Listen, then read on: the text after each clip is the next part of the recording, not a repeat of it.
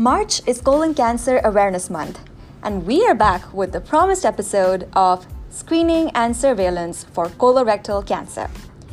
We have with us, for the second part of colon cancer prevention series, Dr. Venu Bathini. Dr. Bathini agreed to come back to the show a second time, but for our first time audience, I would like to introduce one of the most phenomenal oncology attendings at University of Massachusetts. Dr. Bathini completed his medical residency and HemOnc fellowship training at University of Massachusetts and went on to complete his geriatric fellowship at Harvard Medical School and is currently the program director of the Hematology Oncology Fellowship at University of Massachusetts. Dr. Bathini's clinical and research interests include gastrointestinal cancers and geriatric oncology. Dr. Bathini, I welcome you back to the fifth episode of HemOnc for the Internist. Thanks, Disha. Glad to be back. Yeah, we're excited to have you back. Um, I would love for us to get started where we left off during the last episode. We touched upon the pathogenesis of colorectal cancers and the most commonly board tested hereditary colon cancer syndromes. This episode, though, is dedicated to screening and surveillance for colon cancer.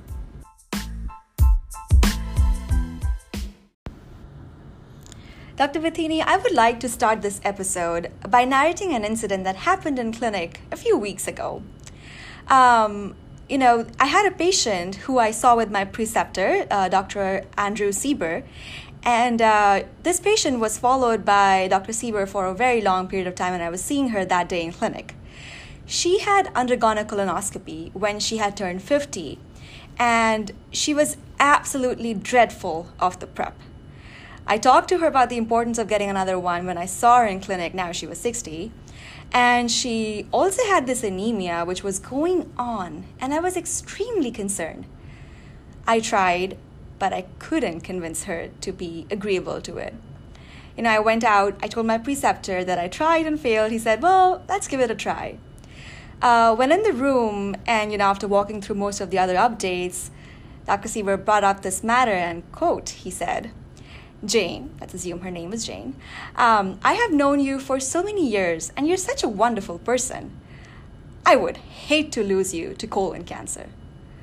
Of all the ways one could possibly die, I wish you wouldn't have picked this one. And then he stalled. Jane looked at me and then him and said, Well, okay, let's give it a second chance. Even though I had beaten about the bush and said the exact same thing, I couldn't convince her to agree with me. But I have since found this impactful statement to be of use. You know, she agreed to colonoscopy, but let's assume for a second that she did not. I also recently read that nearly one out of three US individuals who qualify for screening have not been screened. This means there's certainly a barrier. And if another easier modality could be chosen, what do we choose from? Thank you, Disha. That's a good uh, way to start uh, with the clinic experience that you had. First of all, let me say this. Uh, it's not something that uh, you have done uh, counseling in a different manner, but I think, uh, you know, as we all know, Dr. Sieber is a wonderful physician, mm-hmm. and probably counseling done by two different providers may have had an impact and mm. uh, obviously you know sometimes the choice of words that one provider uses may be more impactful mm-hmm. and that's more than anything else i don't think anything uh, you would have done differently and i always say to the trainees that uh, you pick up each and every little thing from different different providers when you're working and develop your own style of uh, how to counsel these patients in these situations. Absolutely. Now i agree with uh, you as well. Um, of course in this particular patient uh, since the patient already has an anemia and you wanted to evaluate for gi losses uh, uh, in terms of the blood loss so it could be both a diagnostic as well as a screening modality for colorectal cancer but let us hypothetically assume that where you have a patient, uh, you know, where they're not willing to undergo colonoscopic evaluation, what are the various mm-hmm. screening strategies we have, and we could go from there. Mm-hmm. I also want to get back to the the statement that you brought up about uh, one third of the you know American population did not uh, do not undergo screening. Yes, that is true. Uh, it's uh, uh, unfortunate and sad that uh, despite uh, the available test and the resourceful country that we have here, still uh, one third of the patients do not undergo any form of screening that they are supposed to undergo. Mm-hmm. And American Cancer Society has actually estimated that uh, if we can improve the screening percentage by additional 15, Mhm. okay, you could save at least uh, 10,000 lives per year. Oh, per wow. year, 10,000 lives per year. So Wow. that the reason I'm bringing that up is it emphasizes uh, how much responsibility we have to take as providers to convince and counsel the patients, you know, uh, for these uh, screening interventions. So let me move on to first uh, um, talk about the various colorectal cancer screening strategies that we have, Mhm. and then uh, I will uh, address the question about uh, how to choose for the patients. Right. So let's divide the screening uh, test. There are two categories, I would say. One is a stool based test, which primarily is to detect the cancer that they talk about. And there are uh, visualization tests where you can aim at uh, cancer prevention and as well as uh, you know diagnosing the colorectal cancer as well. Mm. So on the stool-based test, we have the you know historical you know guaiac fecal occult blood testing. Mhm. guaiac is uh, nothing but it's a um, resin uh, derived from the guaiacum tree, where it's also not only used uh, uh, in medical tests such as testing for the blood, but it also used as a food preservative and also sometimes in the varnishes for uh, furnish for furniture, Oh, painting and everything. Yeah. Okay. So that's what they use the principle uh, in uh, identifying the uh, blood. Now, although it is very sensitive, it does not differentiate whether it is an upper GI blood loss or a lower GI blood loss. All it says is there's a blood loss that is there, and the um, it's a chemical-based test Mhm. with the reaction with the guaiac that uh, patients would be detected that they have the blood. But the uh, disadvantages is um, that um, it's not like um something that would have a very high specificity, even though the sensitivity is good. There are lots of uh, false positives and the dietary restrictions or the medication restrictions people have to follow Mhm. because there could be, you know, uh, wide variety of uh, uh, vegetables and fruits or the medication that could be contributing to the false positive tests or false negative tests for that matter too. Why? Because this is test is based on the peroxidase test. So Mhm. anything that involves in that, uh, uh, you know, peroxidase uh, involvement is there that could lead to this false uh, positive or negative test. Right. Now the um, advantages is because it's a simple test to be done, okay, and it does not require significant any ball preparation, not too much transportation is needed. So these days uh, they recommend doing uh, three tests. They give the providers will give the stool cards to the patients, Mm. and they will uh, do it at different different. Uh, intervals and then send the, all the stool uh, cards back to the you know office and then they'll be checked on whether there is a blood or not. Okay. and the reason why they do that is to increase the you know detection rates. Hmm.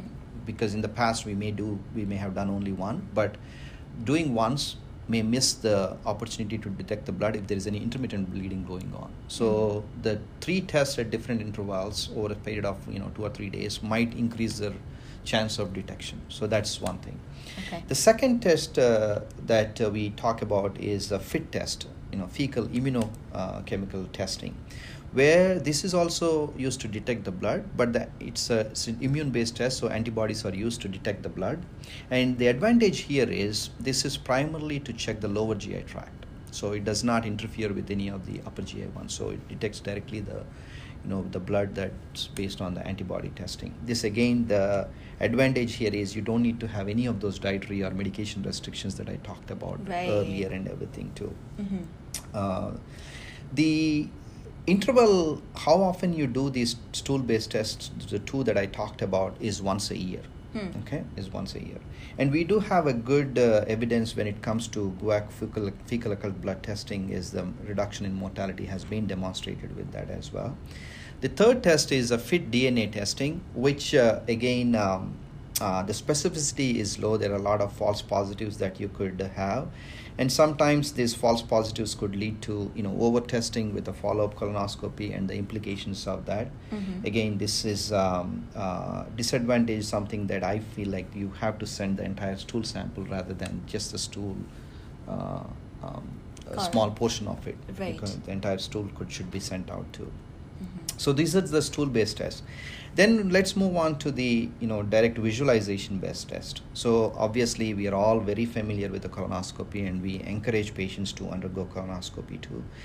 Now, um, um, the disadvantages here, why people feel nervous about it, is you know obviously this needs to be done in a, under a sedation, Yeah. and you need to have a patient accompanied by somebody else because they cannot be you know driven driving back to their home. Mhm. Not only that, the bowel preparation is one of the scariest things that some patients will have, and uh, probably one of the patient that you are experiencing that you're mentioning is also the same situation. Yeah, exactly, and it can be you know very devastating the amount of uh, you know bowel movements that they would have. It just feels like uh, gushing out everything, uh, and they can feel drained out from that if they don't keep up with their fluid intake. Right. So those are the you know the disadvantages uh, that they have. But obviously these days they are recommending what we call it as a split dose preparation. So you do a portion of it the day uh, before the Mhm. procedure, and you do the portion of the preparation on the exact day of the colonoscopy. okay. That is something that has uh, uh, you know improved the compliance of the patients. Uh, it won't be that much. You know, dramatic uh, bowel movements uh, people will have. Mm, and the one of the advantage of this split preparation is also you know sometimes if you do all the preparation the day before and if you don't do anything the day actually the procedure especially if it is later in the day or in the afternoon the secretions in the small bowel and everything still will can form a residue in the colon and that could be Ah. not a clean colonoscopy people may have so that's Mm. very important to recognize That's good to remember. it's uh, important to also note that still it can have a miss rate of up to you know 10% too, uh, especially when you're having uh, something that is very flat polyps or so. Mm. That could be there. So moving on to the other uh, endoscopy techniques is the flexsigmoidoscopy. Mhm. The advantage here is sometimes you could do this just without any sedation for most part, and patients could drive back to home by themselves. Mhm. The as you know that you know uh, the flexible sigmoidoscopy we are using the word, so it only visualizes the left side of the colon with the rectum as well as up to the you know splenic flexure like the Mhm. sigmoid colon. Mhm. It does not look into the proximal colon aspects, and uh, you know that. Uh, uh, there are significant uh, number of uh, you know, colorectal cancer that occurs in the proximal colon as well. The colonoscopy has the advantage of not only visualizing all the way up to the cecum, but also the terminal ileum portion too, whereas the sigmoidoscopy stops at the splenic flexure. Right. So that's uh, something to be you know uh, uh, remembered. But both of them are at least uh, you know accepted uh, uh, standards in terms of the screening. The sometimes the flexible sigmoidoscopy can also be combined with the stool uh, you know uh, fit test, okay, which would enhance the detection rate. Maybe if somebody sigmoidoscopy is negative but the fit test is positive that may be the motivation to do the colonoscopy to complete it and see if there is any proximal colon polyps or cancers are detected there okay Mhm. the other modalities like um, imaging modalities like ct colonography is there but this also is not going to exclude the patients from not having a bowel preparation. They still need to have the bowel preparation for the colon to be Mm, visualized.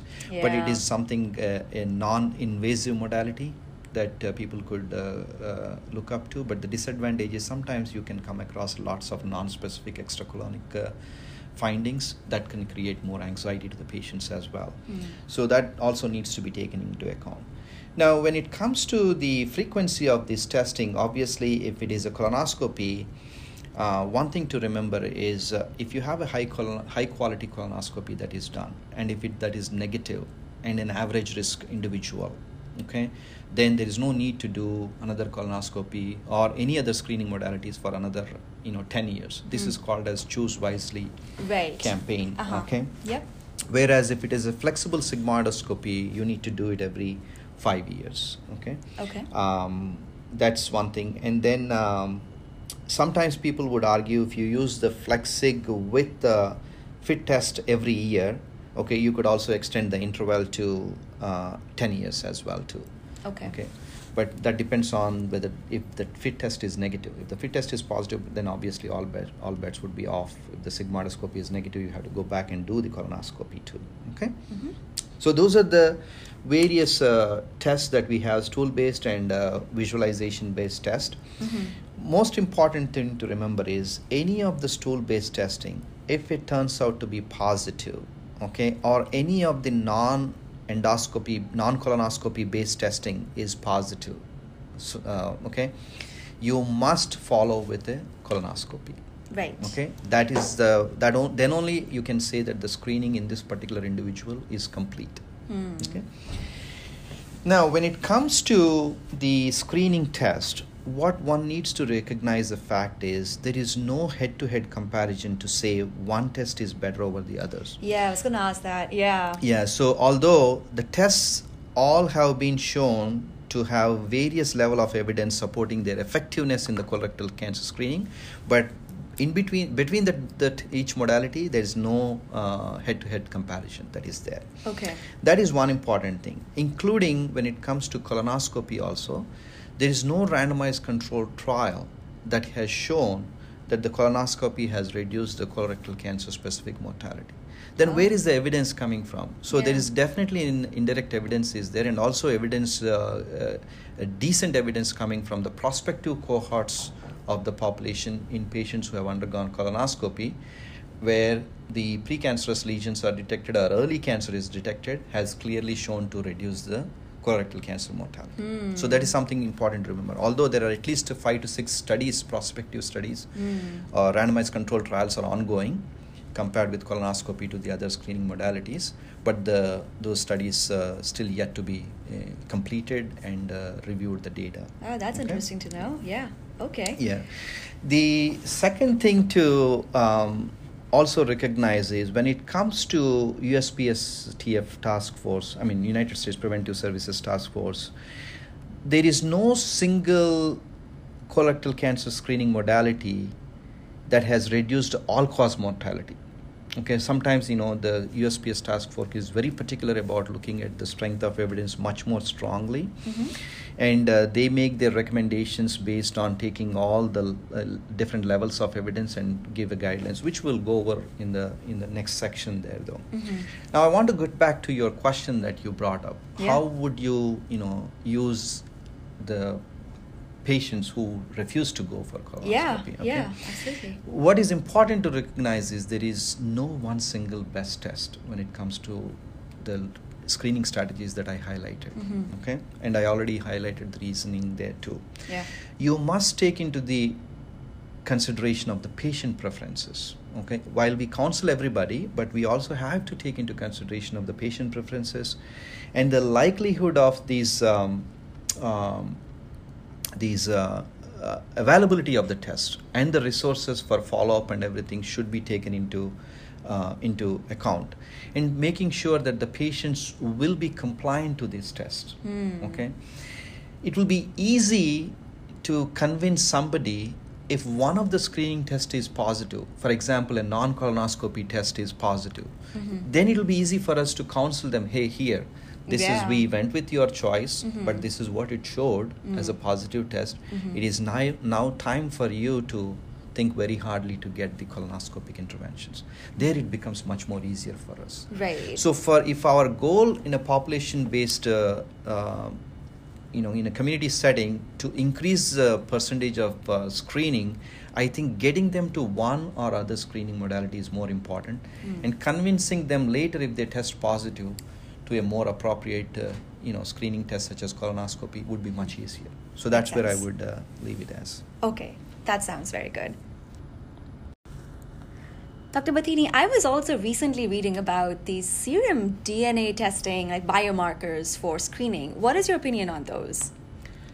Yeah, so let me address that one. Um, it's not that popular uh, screening uh, modality. There is a serum circulating methylated uh, septin 9 DNA testing. It's Mm. called as SEPT9 DNA test. Mm. This is uh, interestingly, this is approved by the FDA as one of the screening strategy.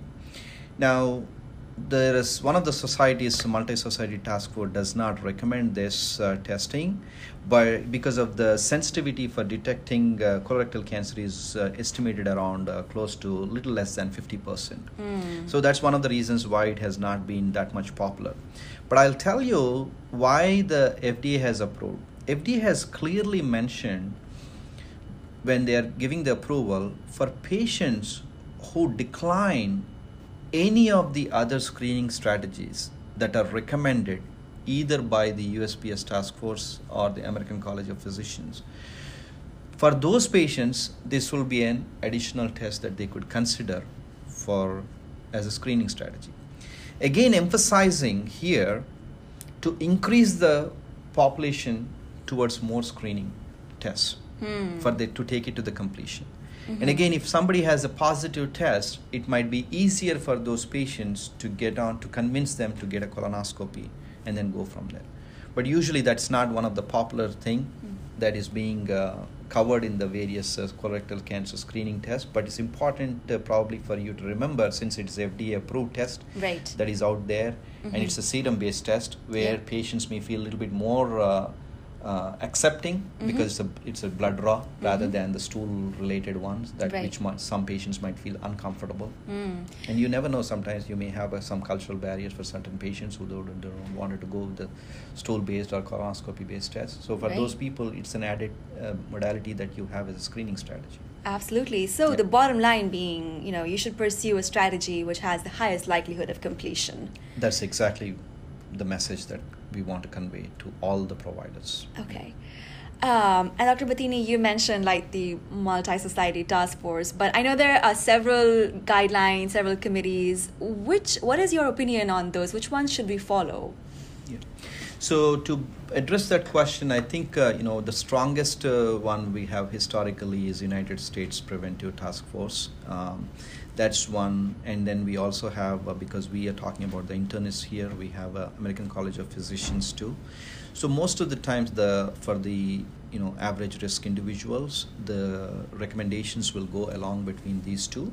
So I would probably go with those uh, two things, and I would like to highlight uh, one thing. So the USPS task force uh, clearly defined uh, for an average risk individual. That means there is no personal history of cancer, there is no family history of cancer, uh, or no familial cancer syndromes. Okay, for those average risk, the highest yield and the substantial benefit that you would derive is between the ages 50 to 75 years okay more than 75 years the screening benefit is very small Hmm. okay so that's why they're not uh, that picky about recommending strongly Mhm. however if somebody has a family history or someone who did not have any prior screening testing. I think in those uh, patients it is reasonable provided if they have a you know decent life expectancy and no other comorbidities so that's what i would go. Mhm. so let us uh, you know review what these uh, you know the average risk when it comes to acp for uh, various screening modalities Mhm. if it is colonoscopy that one is doing, like I said, every 10 years, Mhm. if it is flexible sigmoidoscopy that you are combining with fit testing uh, every two years, then you could do every 10 years. Mm. Okay? Or uh, if it is uh, just a fit or a high sensitivity guaiac based uh, testing, then every two years as acceptable screening modality.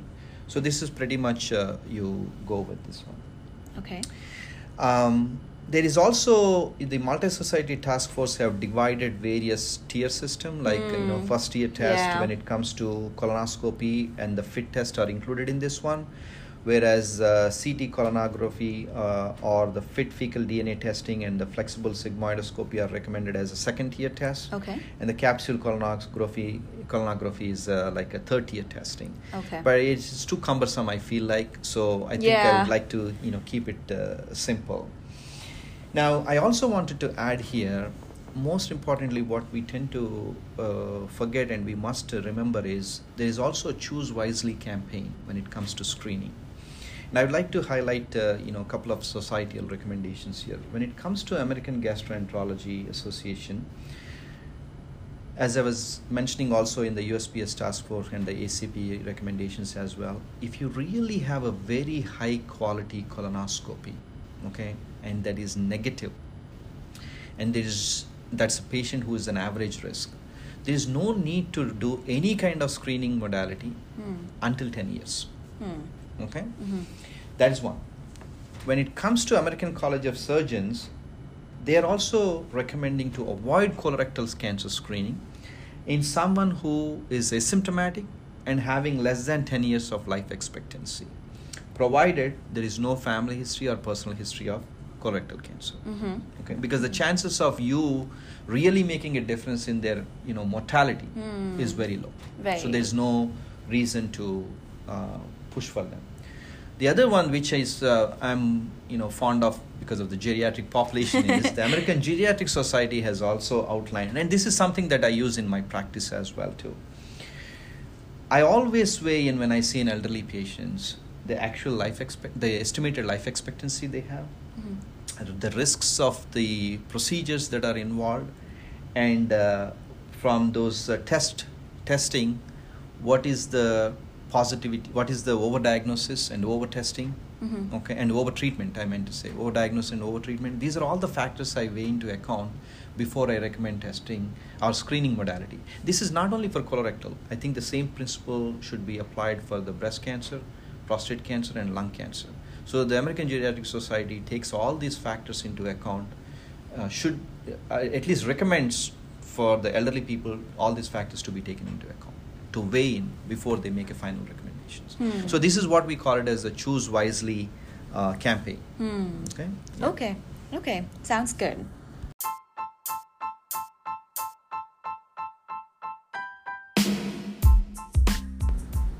So we have talked about a lot of different things here. Let me recapitulate a bit. Um, the methods of screening essentially include these broad categories where there's stool-based tests, there's visualization, and there's a serum-based test. Among the stool-based tests, we have the guaiac-based uh, stool studies or the FIT testing or the FIT DNA testing. Uh, most of these happen like every year. Uh, among the visualization, it could be direct visualization with endoscopic techniques like colonoscopy or sigmoidoscopy, with colonoscopy happening every 10 years if it's a good quality according to choosing wisely, or with sigmoidoscopy, it can happen every 5 years if it's standalone, or if you combine it with a stool based, it could happen every 10 years. Uh, with indirect visualization, it's the CT colonography or the virtual colonoscopy, uh, which is not highly recommended, but if it were to happen, then every 5 years could be the recommendation. And then the serum based test, which is the Septin9 uh, DNA test, uh, which is also not a very highly sensitive test but could be used as the very last resort and is not recommended currently by MSTF.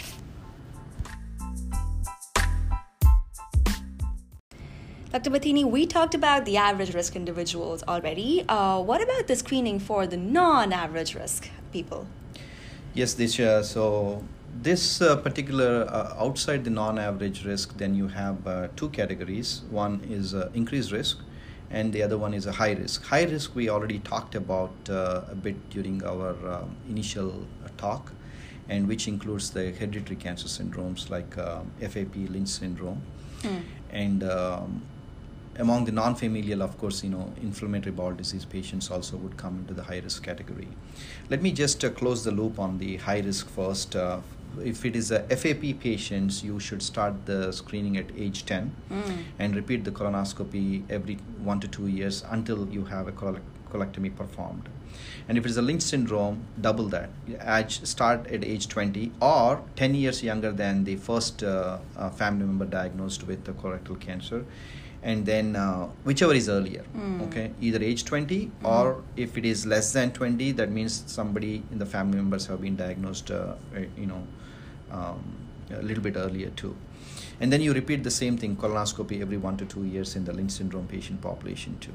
The other high risk group is inflammatory bowel disease patients. Um, this I want to emphasize because there is a 2.7 fold increase in the risk of colorectal cancers, especially in somebody who has eight or more years of uh, disease with Mm. them. So, for example, if somebody has been diagnosed in their uh, mid 20s or mid 30s, okay, you don't wait for their 50 years of age group. If they have reached their, you know, you know, late uh, early 30s or late 30s, that means those patients should be undergoing, uh, you know, colonoscopy as well to to pick up the early cancer risk and everything.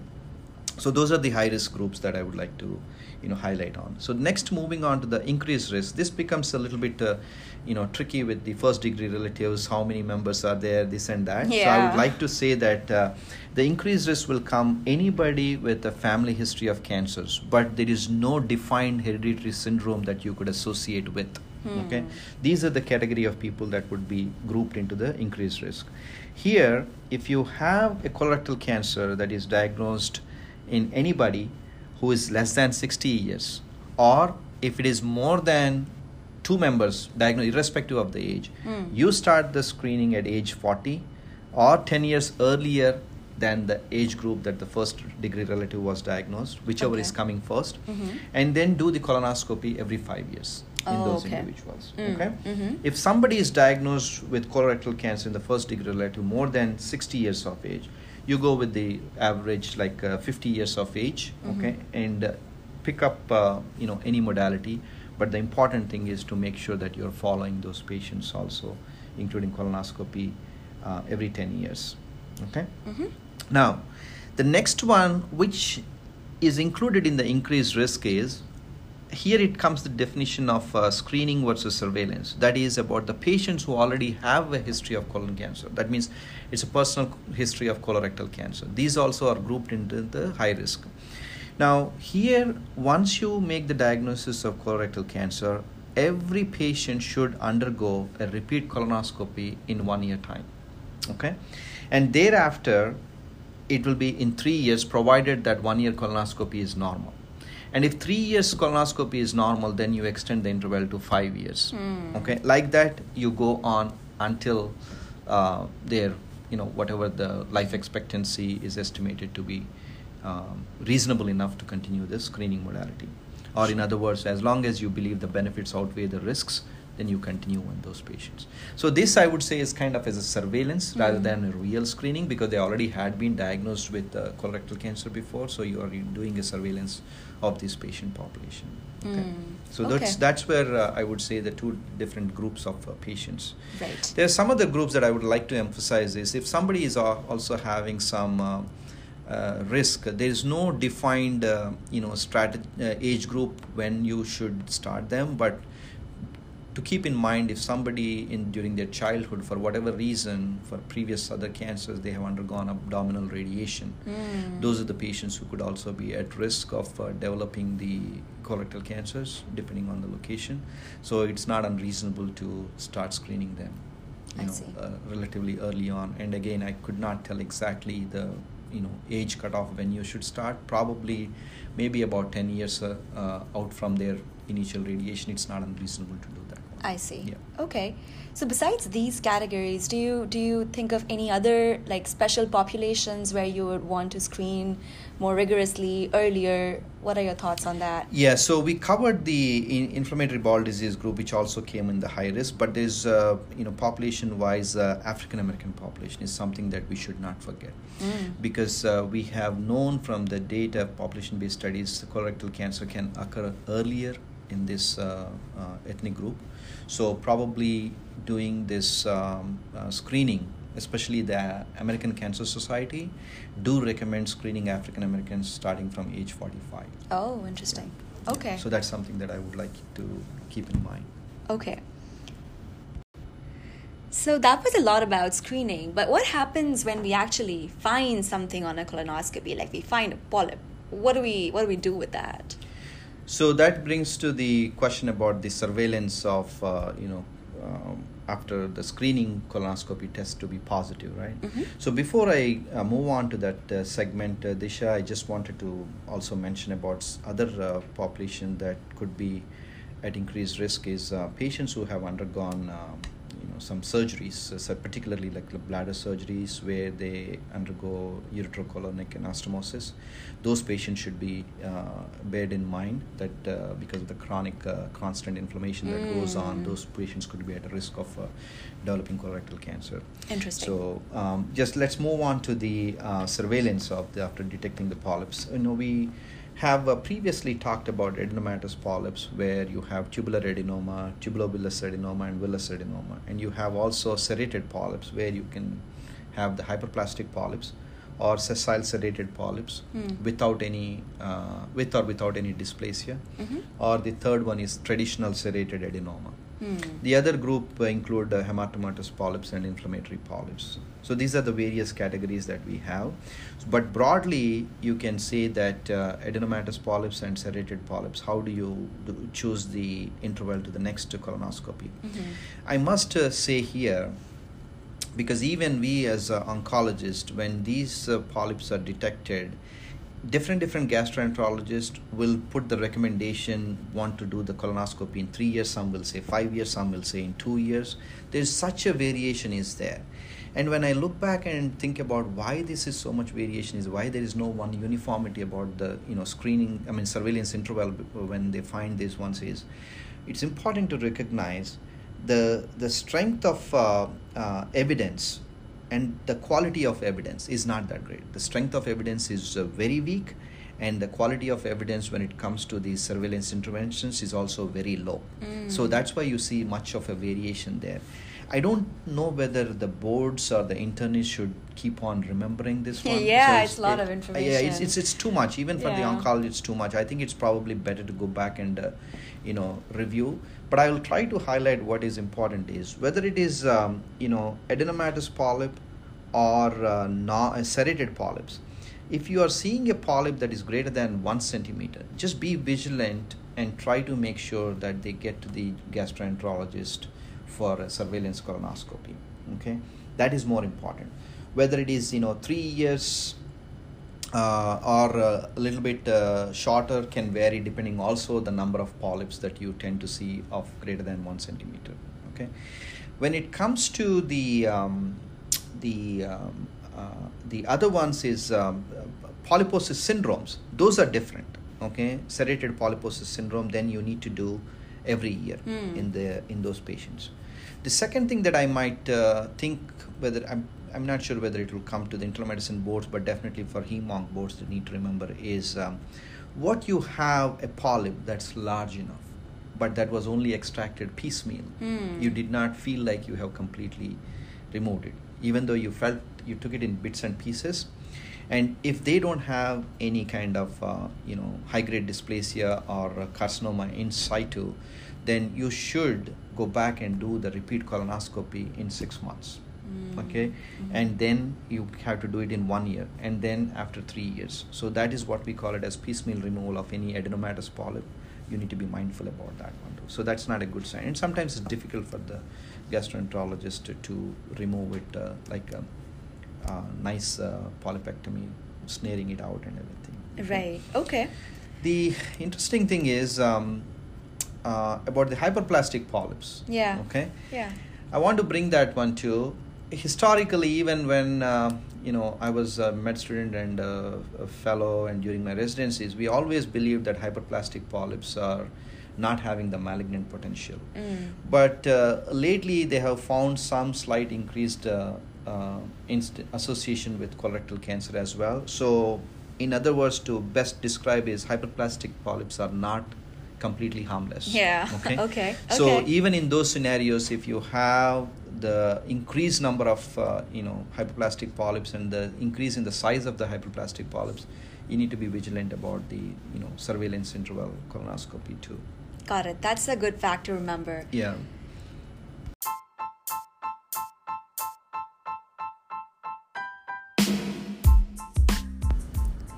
So, Dr. Bathini, we have delivered a lot of information, I believe.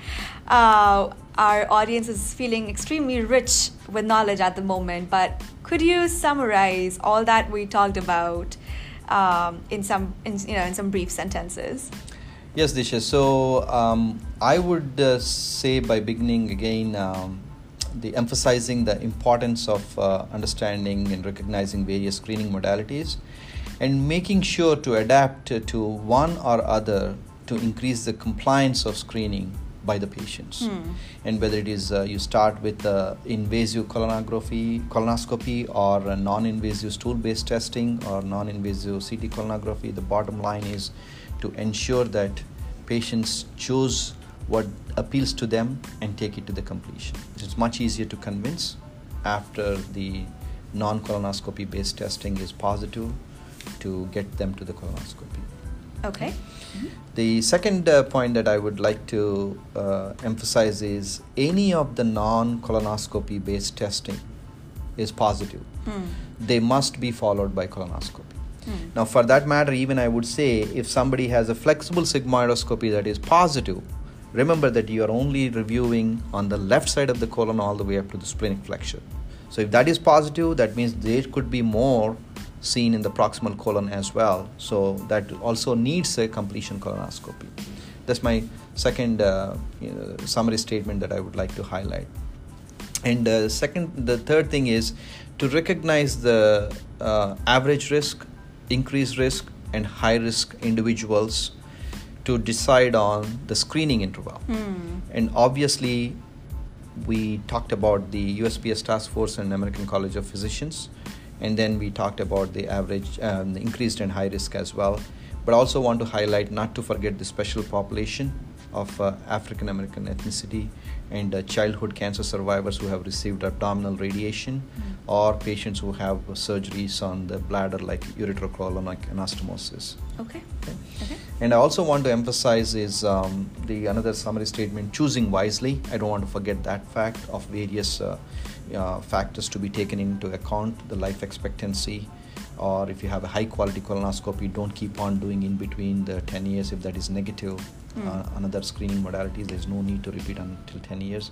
And also when it comes to geriatric population, not to forget the fact that you take all the factors into account of uh, their life expectancy and uh, results of the testing, how will it will impact the overdiagnosis and over overtreatment. That could be having a significant negative impact on the geriatric population. Okay. And then um, uh, recognizing the different uh, uh, surveillance intervals for the once you detect something on the colonoscopy such as polyps as i mentioned the strength of uh, evidence is uh, very weak. And the quality of evidence is very low. That's why you can see a very wide range of uh, uh, intervals that are recommended by various gastroenterologists. It could range anywhere 3 years 5 years or even up to 5 to 10 years too. But what i wanted to emphasize is to remember one thing. The bigger the size of the polyp greater than 1 centimeter or greater or increase in the number of the polyps okay the interval should be shorter Hmm. whether you do it in 3 years whether you're doing it in 5 years it depends on what we see there so that's what i would uh, conclude as the summary of this session Okay. Well, that has been awesome, Dr. Bathini, and um, I am I am extremely honored to have had you here for the second time, and we hope many more conversations and episodes can follow this one. Uh, thank you very much for taking out time to be here today. thank you disha for making me a part into this and i hope it is helpful to the audience All right. Have a great day, guys. Until next time.